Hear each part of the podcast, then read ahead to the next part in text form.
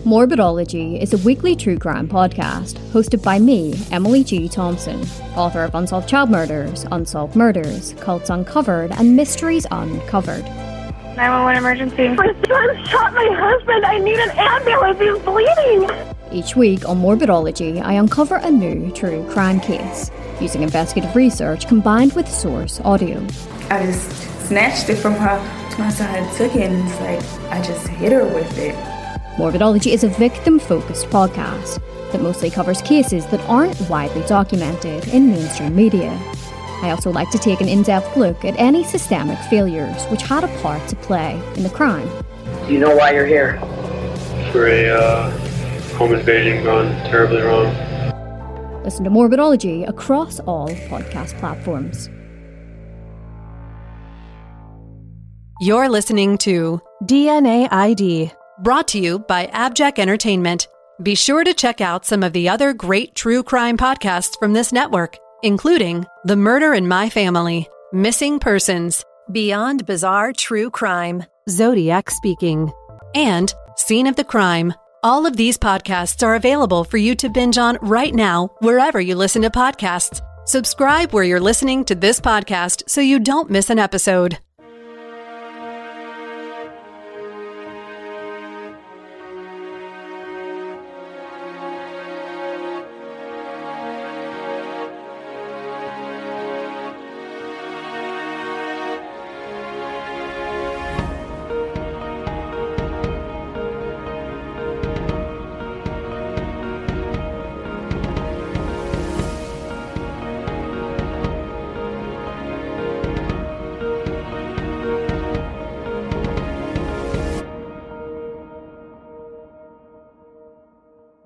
Episode 38 Michelle Louise Wyatt.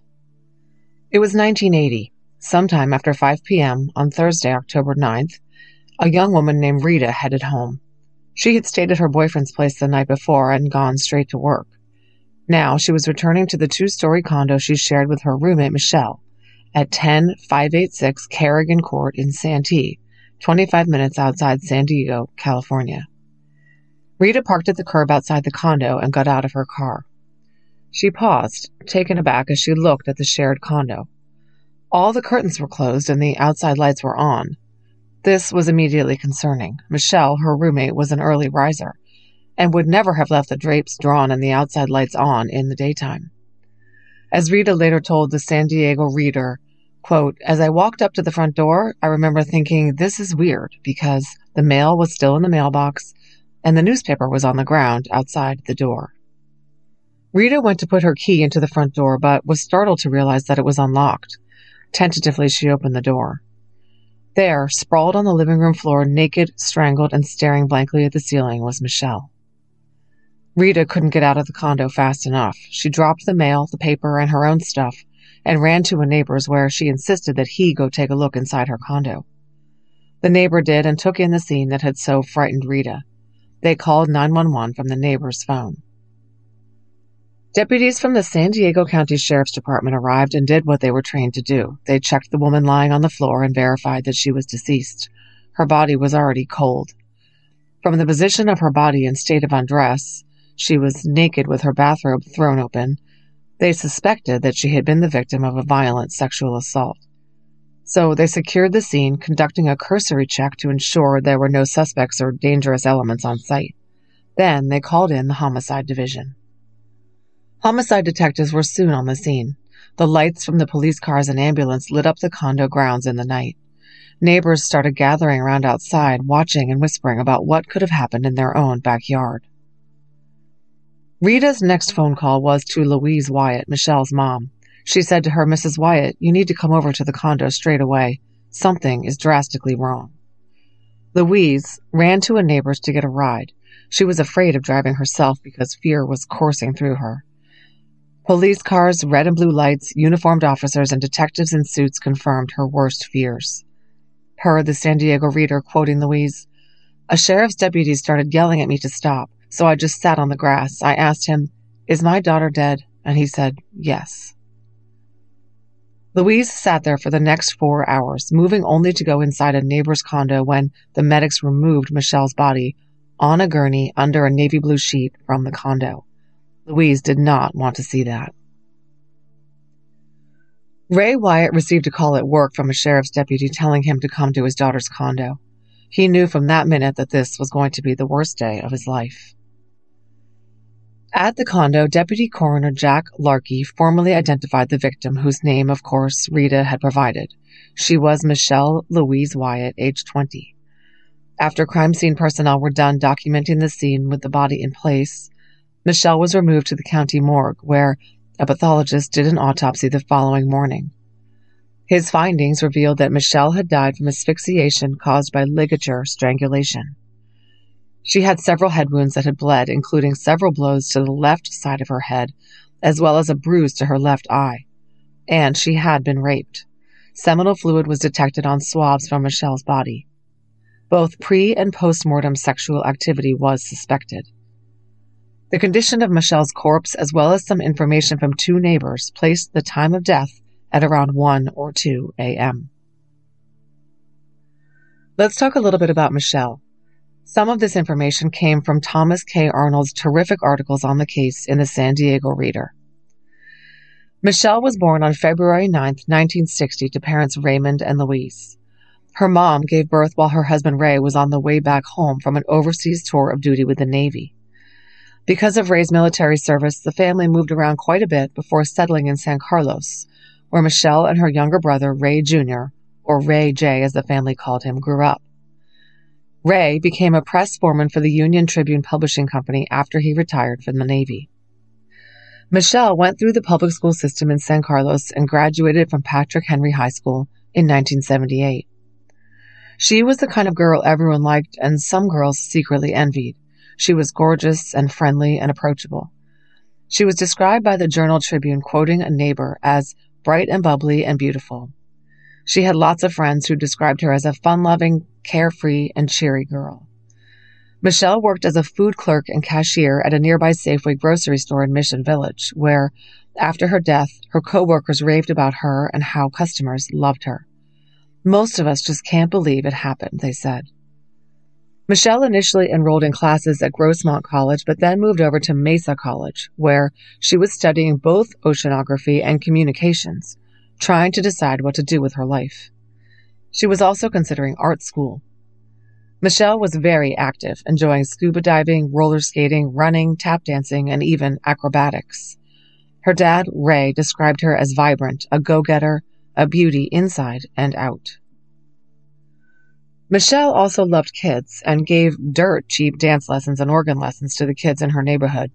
She always eagerly babysat her brother, Ray J., 10 years her junior, and hosted him at her condo for sleepovers. Michelle loved to read scary novels, oceanography and scuba diving texts, and a series of Snoopy pocketbooks. Her condo had books on shelves and in stacks. Oddly, despite being so fit and active, Michelle had chronically low blood pressure and was prone to fainting spells. Also, her father later lamented that she loved to spend money, not thinking through her financial responsibilities before purchasing something she wanted. After her death, he told the San Diego Reader, quote, You know, I used to kid my daughter for going out and spending 250 bucks on a radio when her car never had gas in it. But by God, I've got to give her credit. She spent money like it was going out of style. Now I find myself looking at something and saying, why in the hell shouldn't I buy this? It might be my turn tomorrow. Michelle's best friend Suzanne heard about Michelle's death from her own mother, who had seen the story on the evening news. She told investigators no one would have wanted to hurt Michelle. That was a refrain investigators heard over and over again. Rita, Michelle's roommate, had started living with Michelle at the condo after answering Michelle's ad in the paper for a roommate. She was five years older than Michelle, and while they were friends, Rita took on a bit of a big sister role with 20 year old Michelle. It sounds like the two were friendly, but they weren't besties, and they moved in completely different circles. Michelle had met her newish boyfriend, Patrick, known as Pat, four months earlier at the Safeway where she worked. He lived nearby and was also a student at Mesa College. They had a mutual attraction, but had not started formally dating until July. Since then, they spent a lot of time together and were very attached. Michelle even admitted to her mom that Pat might be the one. And a dazed Pat told investigators that he had been in love with Michelle and they had discussed the idea of getting married just days before her death. Michelle's funeral was attended by hundreds of mourners. She was buried in Mount Hope Cemetery. Her headstone says, If the sun refused to shine, I'd still be loving you. Her mom told the San Diego Reader, quote, It took a while to convince myself that my daughter is really dead. In fact, I still don't have myself fully convinced.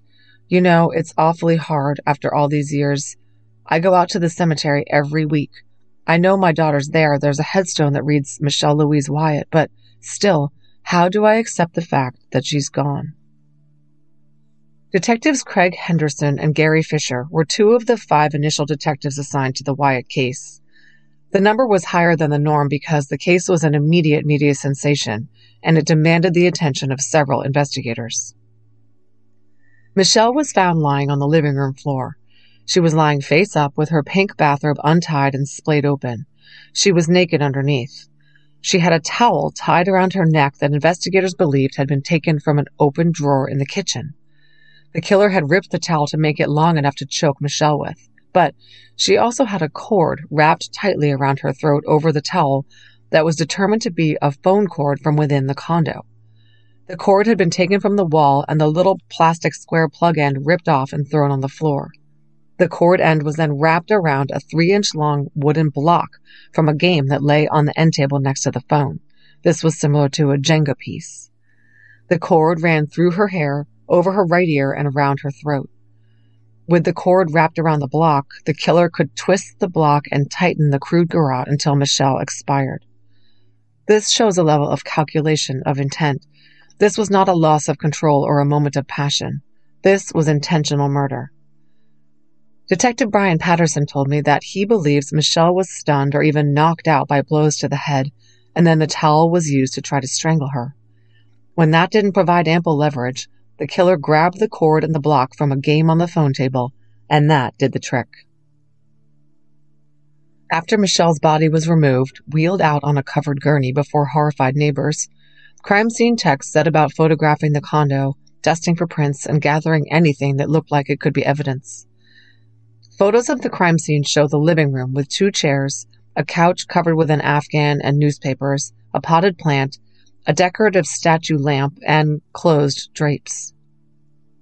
Michelle's purse had been dumped out with its contents like Q-tips, lipstick, an eyelash curler, and hand lotion spilled out onto the brown carpet. A bag containing a nail kit was also spilled out. The push-button phone was off its cradle with both pieces lying on the carpet as well. A scrunched piece of newspaper lay on the floor as well, along with a towel and a paperback book. Although these things were in disarray, other things told a tale of a normal evening at home. On a glass bar cart sat a fancy stereo system, and next to it a nail file, some hairpins, and a book of matches. But the bar cart had been pushed away from the wall so the killer could access the phone cord. He had not come equipped with a ligature, but fashioned one from what was on hand. The weirdest piece of evidence, in my opinion, was Michelle's handbag. The killer had deliberately dumped out its contents on the rug and gone through them, presumably to steal anything of value, and then he stuffed the purse into the downstairs powder room toilet, where it sat waiting for investigators to puzzle over. They came to believe he had put the purse into the commode, hoping to destroy any fingerprint evidence. The photos of the powder room where the purse was found show that either Michelle or Rita used it regularly to get ready for their day. Two red hair dryers were still plugged in. Makeup and other female toilet accoutrements were on the counter. The glass front medicine cabinet stood open, so investigators dusted it for prints and were rewarded with a fresh, latent thumbprint. Meanwhile, detectives started questioning Rita. They asked her if anything was out of place, whether anything was missing, what the girls' routines were, and so on.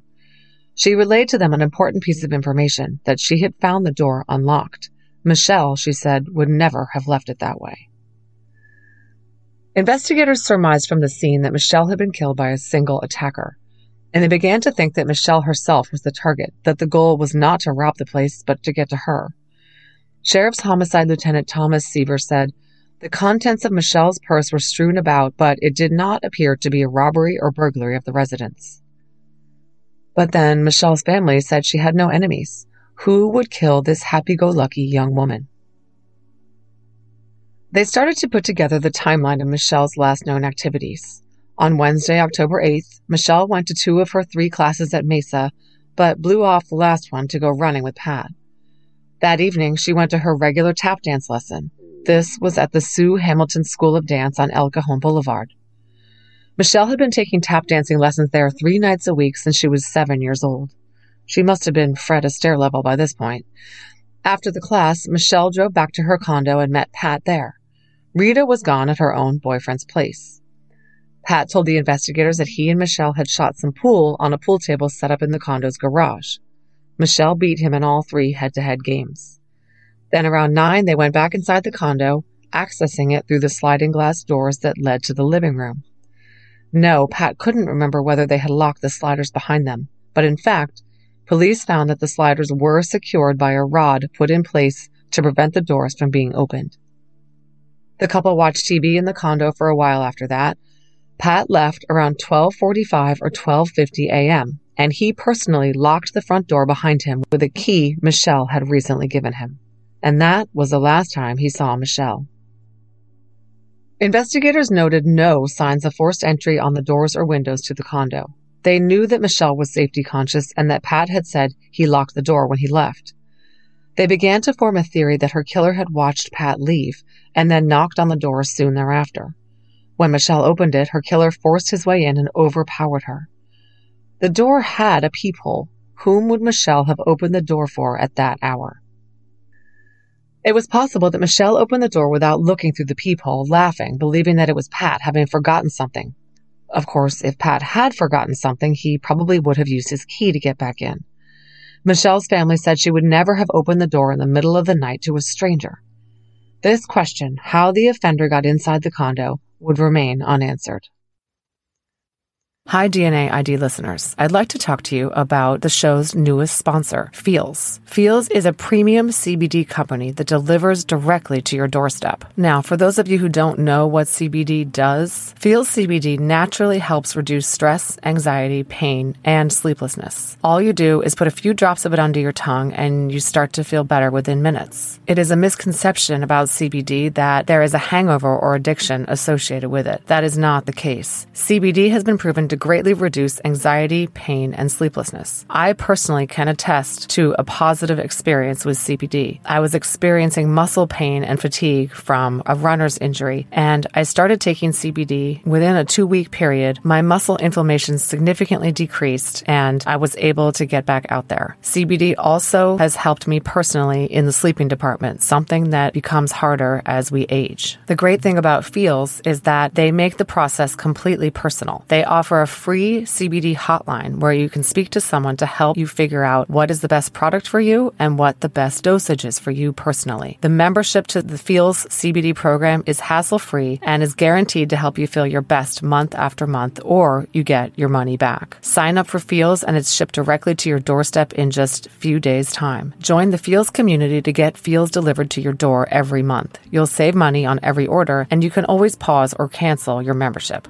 One of the cool things about Is that they offer Feals new CBD infused mints, so you can get a clear headed feeling and fresh breath on the go. Joining the Feals monthly membership makes self care really, really easy. If you become a member, you'll save money on every order, and again, you can pause or cancel every time. Start feeling better with Feals. Become a member today by going to feals.com slash DNA and get this, you'll get 50% off your first order with free shipping. That's feals.com slash DNA. F E A als.com slash DNA. Become a member and get 50% automatically taken off your first order with free shipping.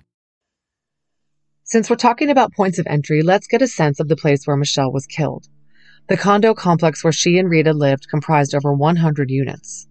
This was not a high rise building, but a warren of identical two story white stucco condos built in rows separated by strips of asphalt and grass. Michelle and Rita's condo was situated halfway down the second condo row from the street, facing a miniature playground that was popular with the complex's youngsters. Each condo was designated with its own numerical address. Michelle's was 10586. Inside, the condos were all the same front door and hallway, living room, dining room, kitchen and bath on the first floor, three bedrooms and additional baths on the second floor. A set of sliding glass doors from the living room led out to a small backyard where neighbors would often see Michelle's miniature collies Bambi and Shep outside playing. Michelle's dad Ray had bought the condo in June 1979 as an investment property, and he let the girls live there at a steep discount to what it actually cost him. Michelle had been living there about nine months when she was killed. Rita had moved in just a few months before the murder. A canvass of the neighbors took days. After all, the complex where the girls lived had a hundred plus units. That's a lot of neighbors. They talked to Brian, a next door neighbor, and he told the Tribune, quote, Michelle had everything going for her. She was beautiful, but not a snob. She was the kind of girl others would envy. She was very friendly and outgoing. Investigators also found another male neighbor, a guy named Teddy, who lived across caddy corner from Michelle and Rita. Teddy and Michelle were friends. He liked her and said he would have dated her if she were amenable, but so far they were just friends. They sometimes hung out and played pool. Teddy had talked to Michelle on the day before she died. She told him that her boyfriend Pat was coming over that night, and indeed, he saw them playing pool in the garage, and later, when he went to bed, he noticed the garage door was closed, but Pat's vehicle was still there. The next morning, he looked out the window and Pat's car was gone. Investigators located some witnesses who helped narrow down the timeline further. Two neighbors admitted hearing Michelle's dogs barking like crazy and some screams. The screams stopped quickly, and both neighbors dismissed the sounds and went back to sleep without following up. One of these neighbors, a woman, noted that her clock indicated this was just after 1 a.m. There was little doubt that what they were hearing was Michelle fighting for her life, a fight that she lost. I could not find any information about what the condition of the dogs was when Rita found Michelle's body. Presumably, Shep and Bambi had been barking their heads off at the attack, but then what? Did the killer just let them bark? Did they try to bite him? Or did he put them in the back room or the backyard? No one seems to recall. I, for one, hope Shep and Bambi bit the guy good. Over the next weeks and months, investigators questioned scores of people Michelle's coworkers, friends, schoolmates, acquaintances, and so on. They asked about her personal life, dug into her finances, and looked up her school and traffic records. But investigators quickly realized that they had their work cut out for them. Michelle didn't have any secrets, it seemed. And she didn't have any jealous exes or spurned suitors. She didn't seem to have any enemies at all. According to the San Diego Reader article, one of the sheriff's homicide detectives investigating the case remarked, quote, It's really kind of strange. We've talked to dozens of people who knew her and not one word was said against her. Of course, homicide investigations nearly always turn up some connection, some relationship that leads to the killer. The vast majority of cases are personal with a motive rooted in emotion. Here, they could uncover nothing of the sort. They did discover some things that seemed possibly relevant to the investigation. Rita had filed a police report just two weeks earlier saying that she had been attacked by a man when she returned to the condo complex around 3 a.m. She told police, I went to put my key in the door, and all of a sudden this man appeared behind me out of the blue. The man grabbed at her, grasping a piece of her clothing, but she screamed and swore at him and he ran off. Rita was very concerned after this attack and she considered moving out. She counseled Michelle to be careful and to consider arming herself when she was coming and going at night. This from the San Diego Reader. Quote, Michelle, however, would simply smile at the suggestion, saying, Who would want to hurt me? And when Rita told Michelle she was thinking about moving out because of the attack, Michelle's reaction bordered on the incredulous. She couldn't understand my fear, said Rita. The attack didn't seem to affect her. She was always bubbly and easygoing and never believed that there were people out there who could hurt someone for no reason. Detectives at the time didn't seem to think that there was a connection between this attempt on Rita and what happened to Michelle. But I will say that to this day, we still do not know for sure. It has to be said that Pat, Michelle's boyfriend, was considered a suspect for a time. After all, there was nothing to rule him out in those days before DNA. He admitted to having been the last person to see Michelle. The screams heard by neighbors happened very shortly after he said he left for the night. Teddy, the neighbor, verified that Pat's car was parked outside Michelle's condo that night, but was gone the next morning. Pat said he had locked the door behind him, but it had been found unlocked. And as you all know, most murders like this one are committed by someone close to the victim. Investigators would have been remiss if they hadn't looked at him. Pat seemed to feel very guilty, but investigators felt that that could have gone either way. Pat said he was agonized over his decision to go home that night. He left Michelle's place and slept at his own home because he had to get up and go to work the next day. But investigators wondered whether it could have been guilt over what he had done. But Louise and Suzanne didn't feel that Pat was capable of killing Michelle.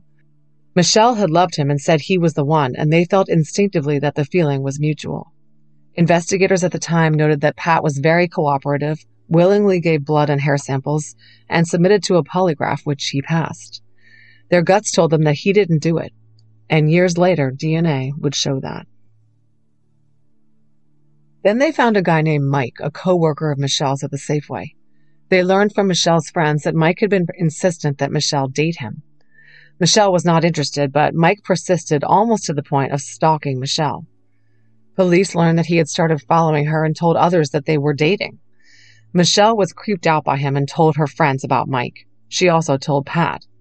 And Pat told police that Mike had confronted him and told him he was jealous of him and that he wanted to date Michelle. Needless to say, investigators wanted to sit down with Mike. But suspiciously, he would not talk to them. Investigators called his house and talked to his mom, who seemed to convince him to come in for a police interview. When he arrived, he seemed very nervous. He admitted to them that he'd driven all the way out to Santee to Michelle's condo. It's not clear how he knew where she lived, other than perhaps he was following her when she got off work. Yeah, I cruised by, cruised through the alley. She was gone, I guess, he said. Why did you cruise by? asked the detective. Just to see her, he said. Mike denied any involvement in what happened to Michelle, but he didn't have much of an alibi for the night of the murder. He said he had been at home at his dad's house. Then he said he was on a date with a girl out at the beach, and he admitted to getting home very late at night. When detectives pressed him, he abruptly ended the interview and demanded his attorney. Mike became the prime suspect.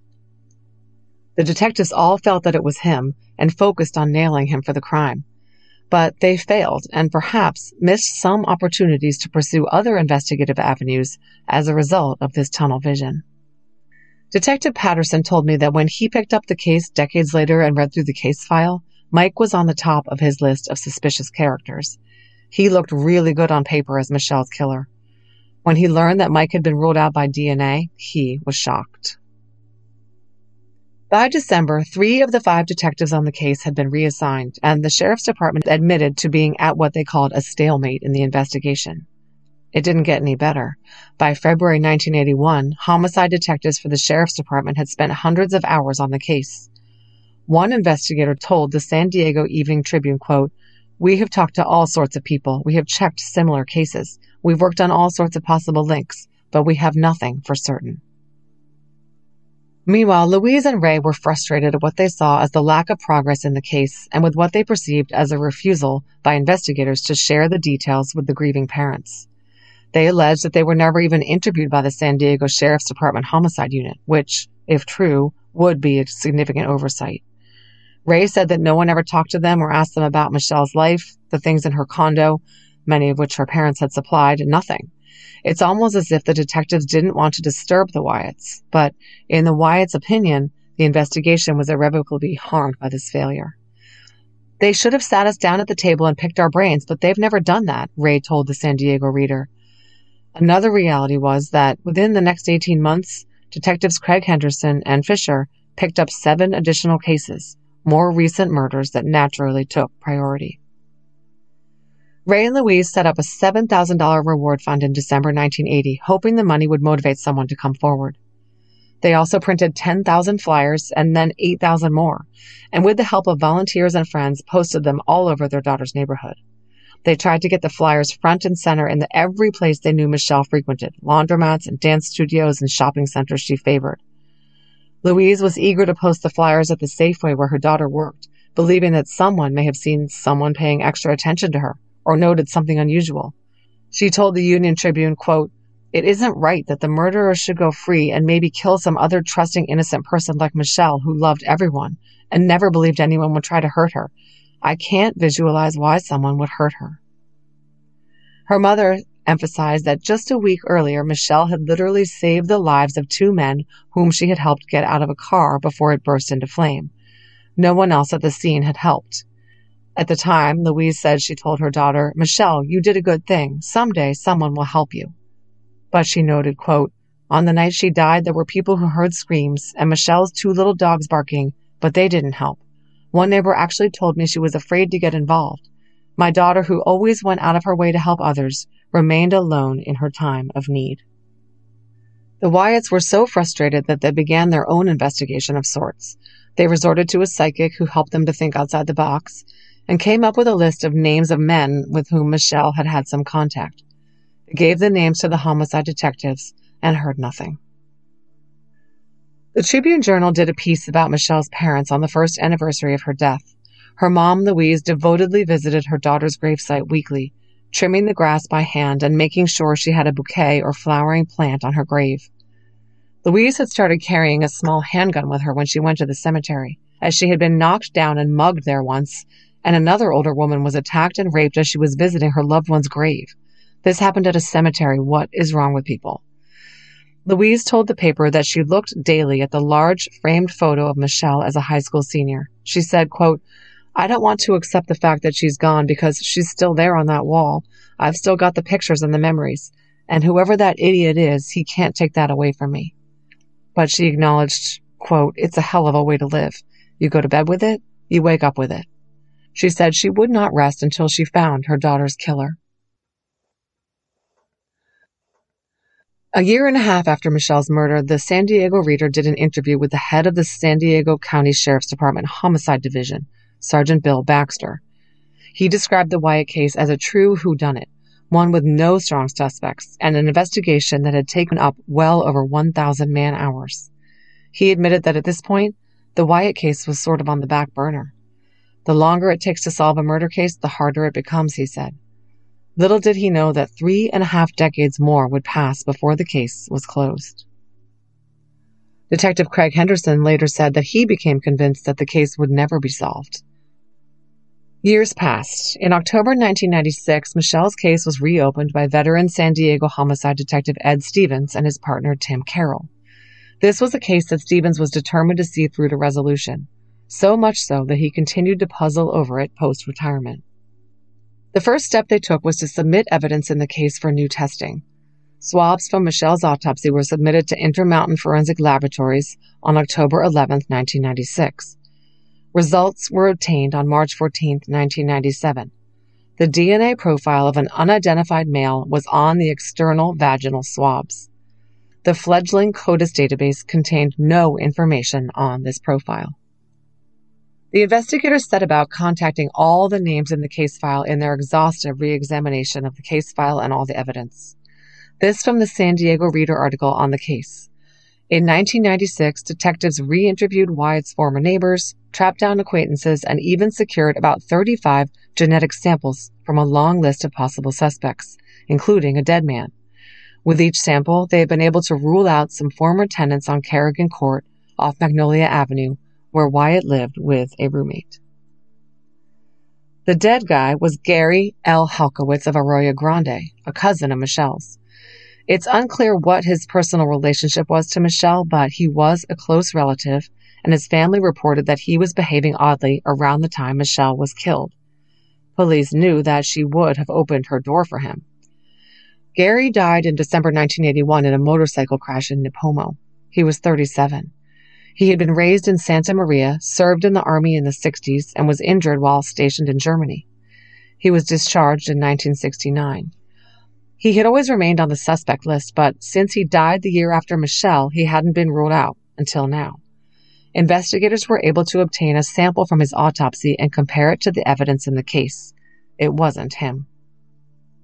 A San Diego County Sheriff's Department press release says that all in all, as a result of the 1996 reinvestigation, quote, nearly 90 potential suspects were methodically contacted and interviewed.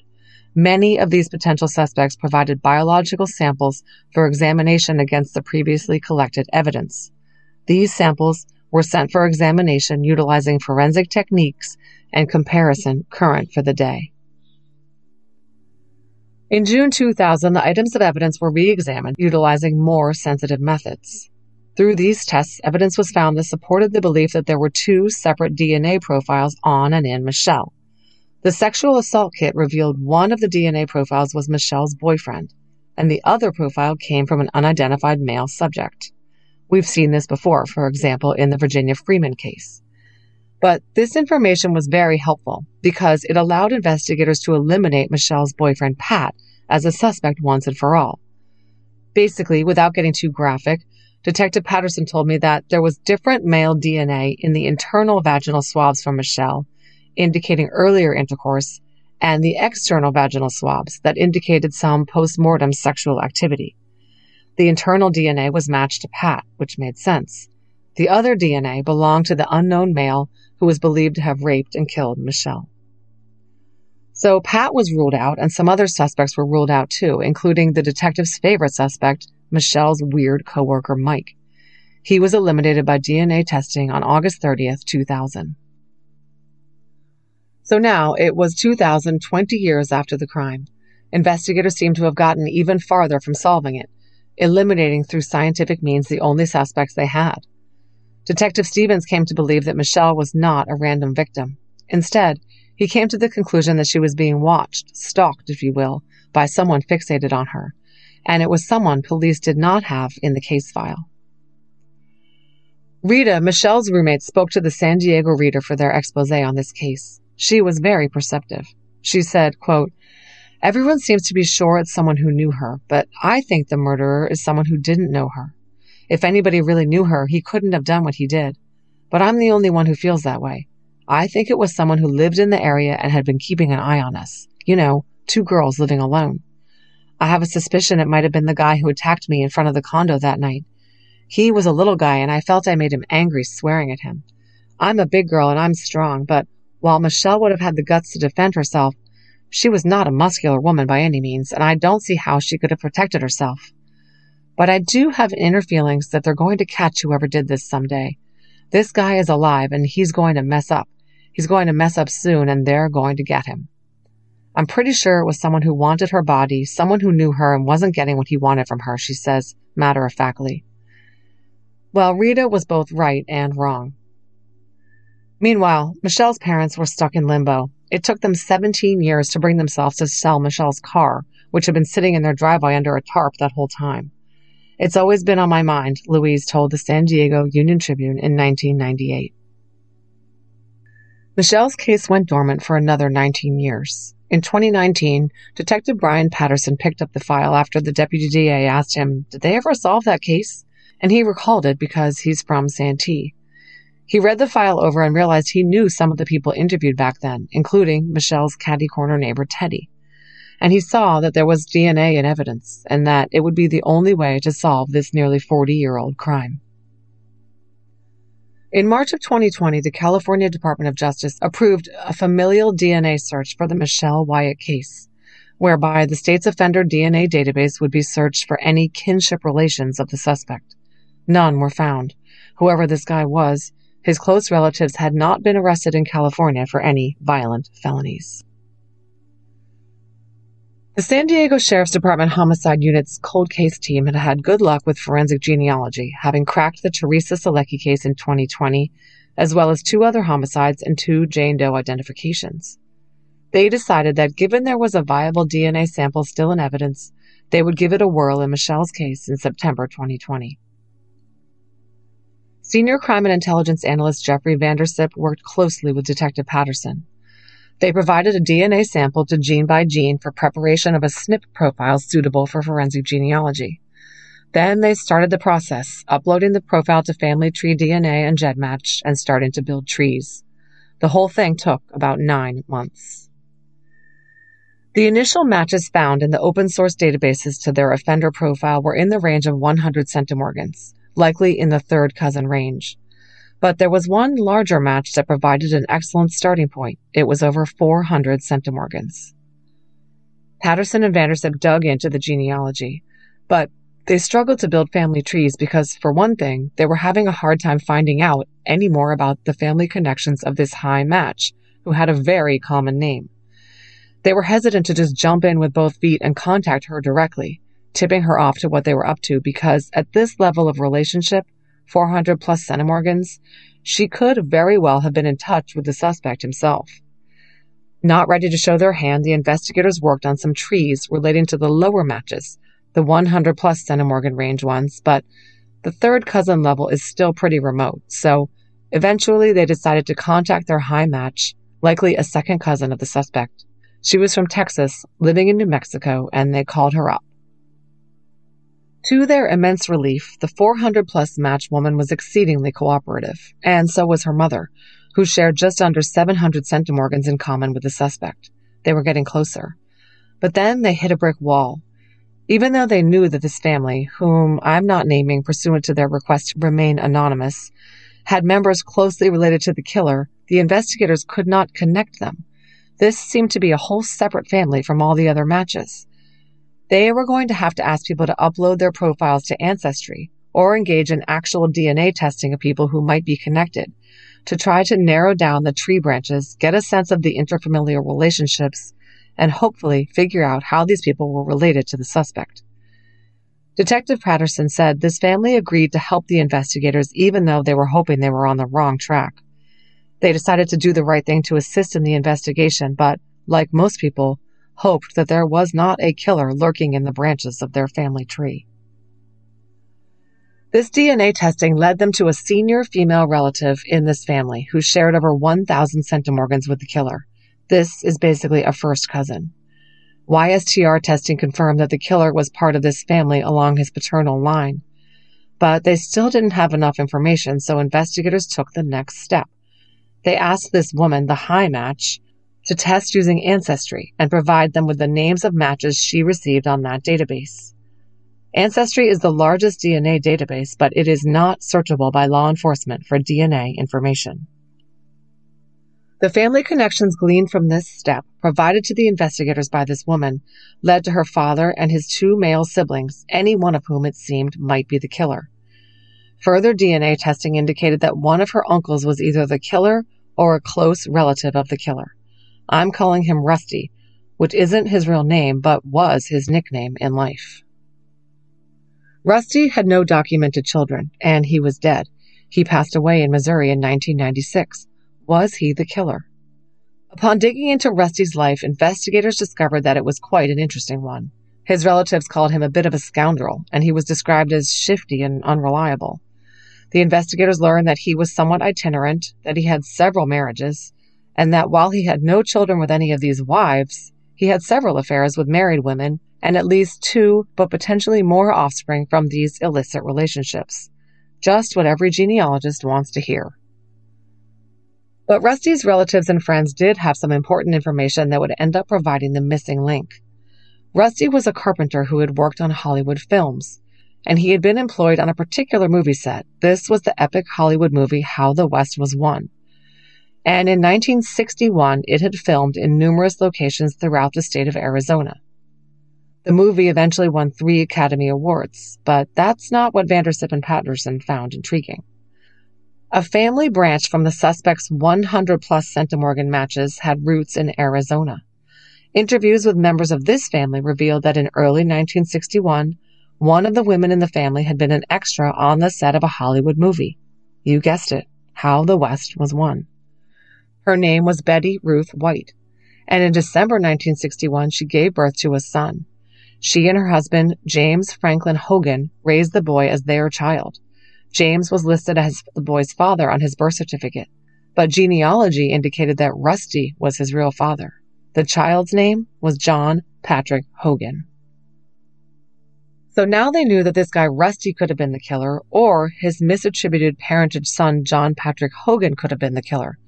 But wait, Rusty had another son who was raised as the child of another man, the result of yet another illicit liaison of Rusty's.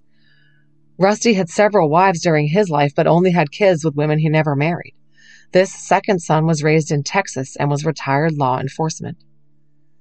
The only way to resolve all this was to test living relatives of all these people. John Patrick Hogan had three half sisters. He also had left behind an ex wife and a daughter. Voluntary DNA samples from both of them, in essence a paternity test, showed that John Patrick Hogan's DNA matched that of the killer of Michelle Wyatt. After his death, an autopsy was performed and a blood card collected. It was still on file, and it confirmed the investigators' findings. They finally knew who had killed Michelle.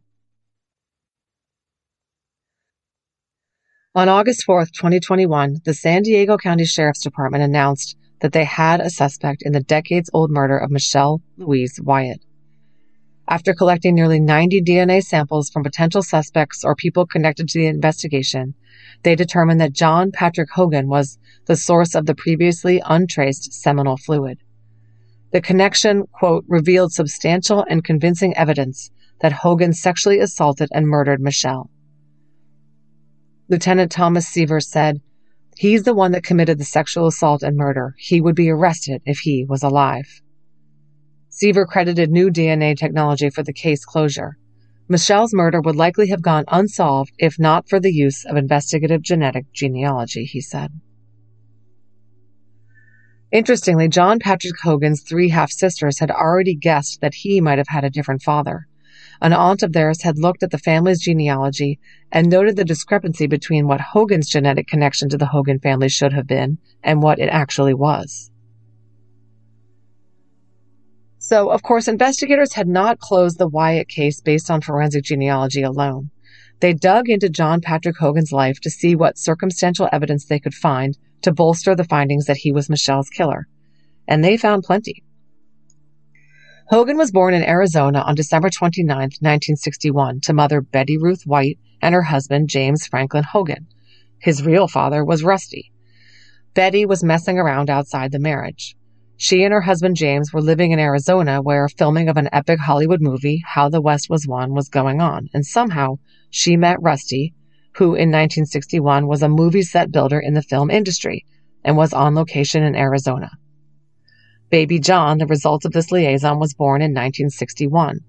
He would grow to be very tall, about six foot three or six foot four, just like his father, Rusty. Not surprisingly, given Betty's infidelity, the Hogan marriage fell apart and she remarried. It seems Betty was a bit of a mess. Her relatives told investigators that she was a rolling stone who never really settled down. And Jeff Vandersip found an article about her arrest for shooting her husband. The article from the Arizona Republic on July 7, 1982 says that Betty Ruth Baker, age 52, was arrested after shooting her husband Richard Baker in the face. This was not a subtle incident. The couple got into an altercation at Zane Grey's Tavern in Queen Creek, and she shot him point blank in front of a bunch of witnesses. Believe it or not, Richard lived. We couldn't figure out what the eventual disposition of this case was, but it shows that Betty certainly was a violent hothead something her son clearly inherited. Anyway, well before this time, when Hogan was just finished up with the eighth grade in the 70s, Betty and her husband and the kids moved to where else but Santee, California. And they lived, again, you guessed it, in the condo complex where Michelle would later be killed. Yes, John Patrick Hogan actually lived in the same condo complex, not at the time of Michelle's murder, but just a little while beforehand. Investigators were eager to see if they could place Hogan in the complex. They noted that the original case files from 1980 indicated that the contemporary investigators were never able to actually pin down who the owners were of two of the units in the condo complex at the time of the murder.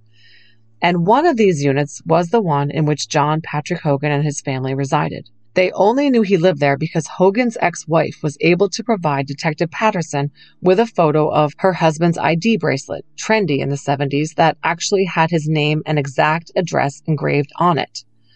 So they had concrete proof that he had lived in the condo complex and knew which unit number.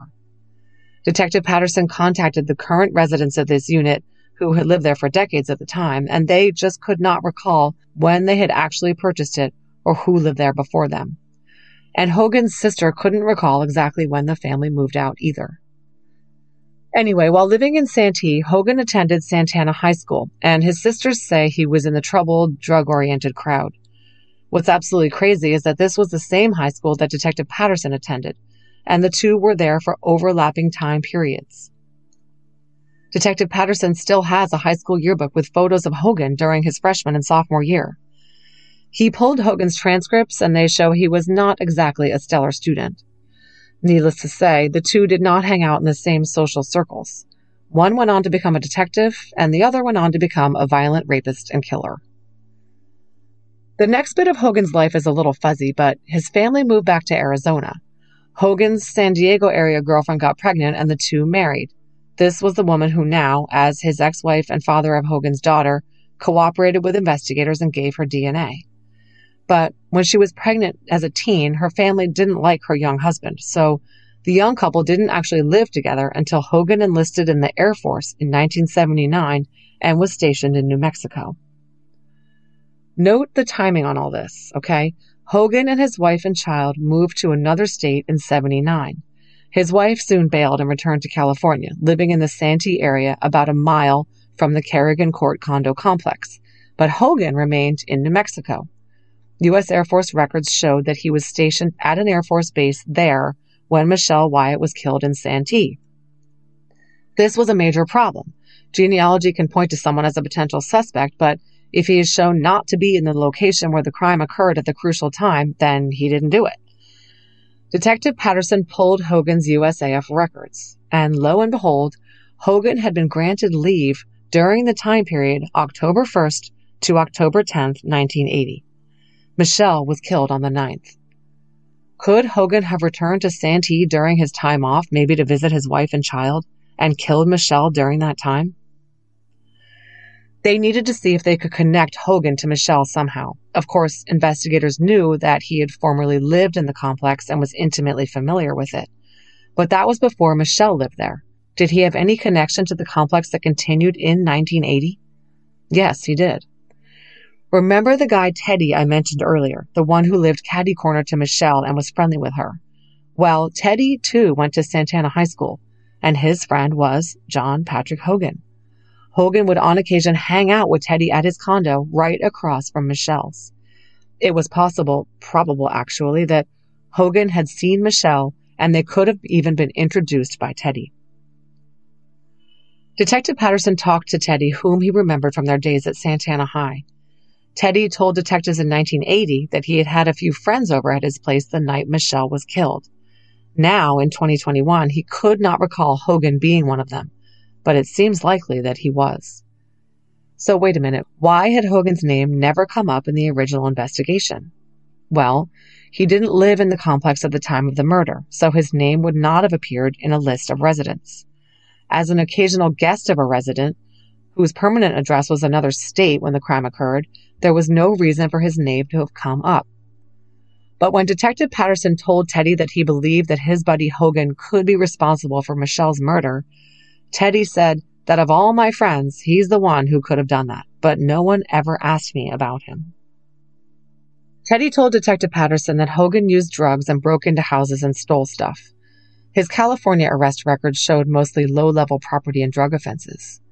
Hogan spent the majority of his life in Arizona, but when Detective Patterson went to retrieve Hogan's Arizona criminal records, he was disappointed to learn they had been destroyed as a matter of routine. But an NCIC search showed that he had what Detective Patterson called a crazy amount of police contacts in Arizona over the years. And they learned from talking to people who knew Hogan that he, at one point, had lived in the home of a wealthy older guy in an exclusive area of San Diego in an arrangement that involved the exchange of sexual favors. A prostitution arrest on Hogan's record backed this up. Not that he was soliciting prostitutes, but he was one. There was also some indication of other criminal sexual behavior, but none of Hogan's known crimes involved violent behavior, and nothing had ever been entered into CODIS about his criminal activities. So, what else do we know about Hogan? He served in the Air Force from 1979 to 1981 and eventually settled in Phoenix. He spent time in California, Arizona, New Mexico, and Idaho, according to reports. After his relationship with the mother of his child disintegrated, he married a second time and fathered another child. It's unclear what he did for a living, and he didn't live long. He died at the age of 42 of a methamphetamine overdose outside of Marie Callender's in Phoenix. But that's not what's remarkable. The date of his death was October 9, 2004, the exact same date that he killed Michelle Wyatt in 1980 at the age of just 18. When I asked him whether he believes Hogan knew the significance of that date, October 9th, Detective Patterson told me, quote, I think he either celebrated the day or it bothered him. Jeff Vandersip said that in each case their unit has solved using forensic genealogy where the suspect is deceased, they all came to a bad end. Both Patterson and Vandersip told me that when they learned Hogan's identity, they were surprised at how young he was. They assumed, given the brazenness of the crime and the seeming confidence of the killer, that they were looking for someone older. This reminds me a little bit of Steven Downs, who was a freshman in college when he killed Sophie Sergie in a college dorm bathroom. It's surprising that men this green were able to pull off these murders undetected.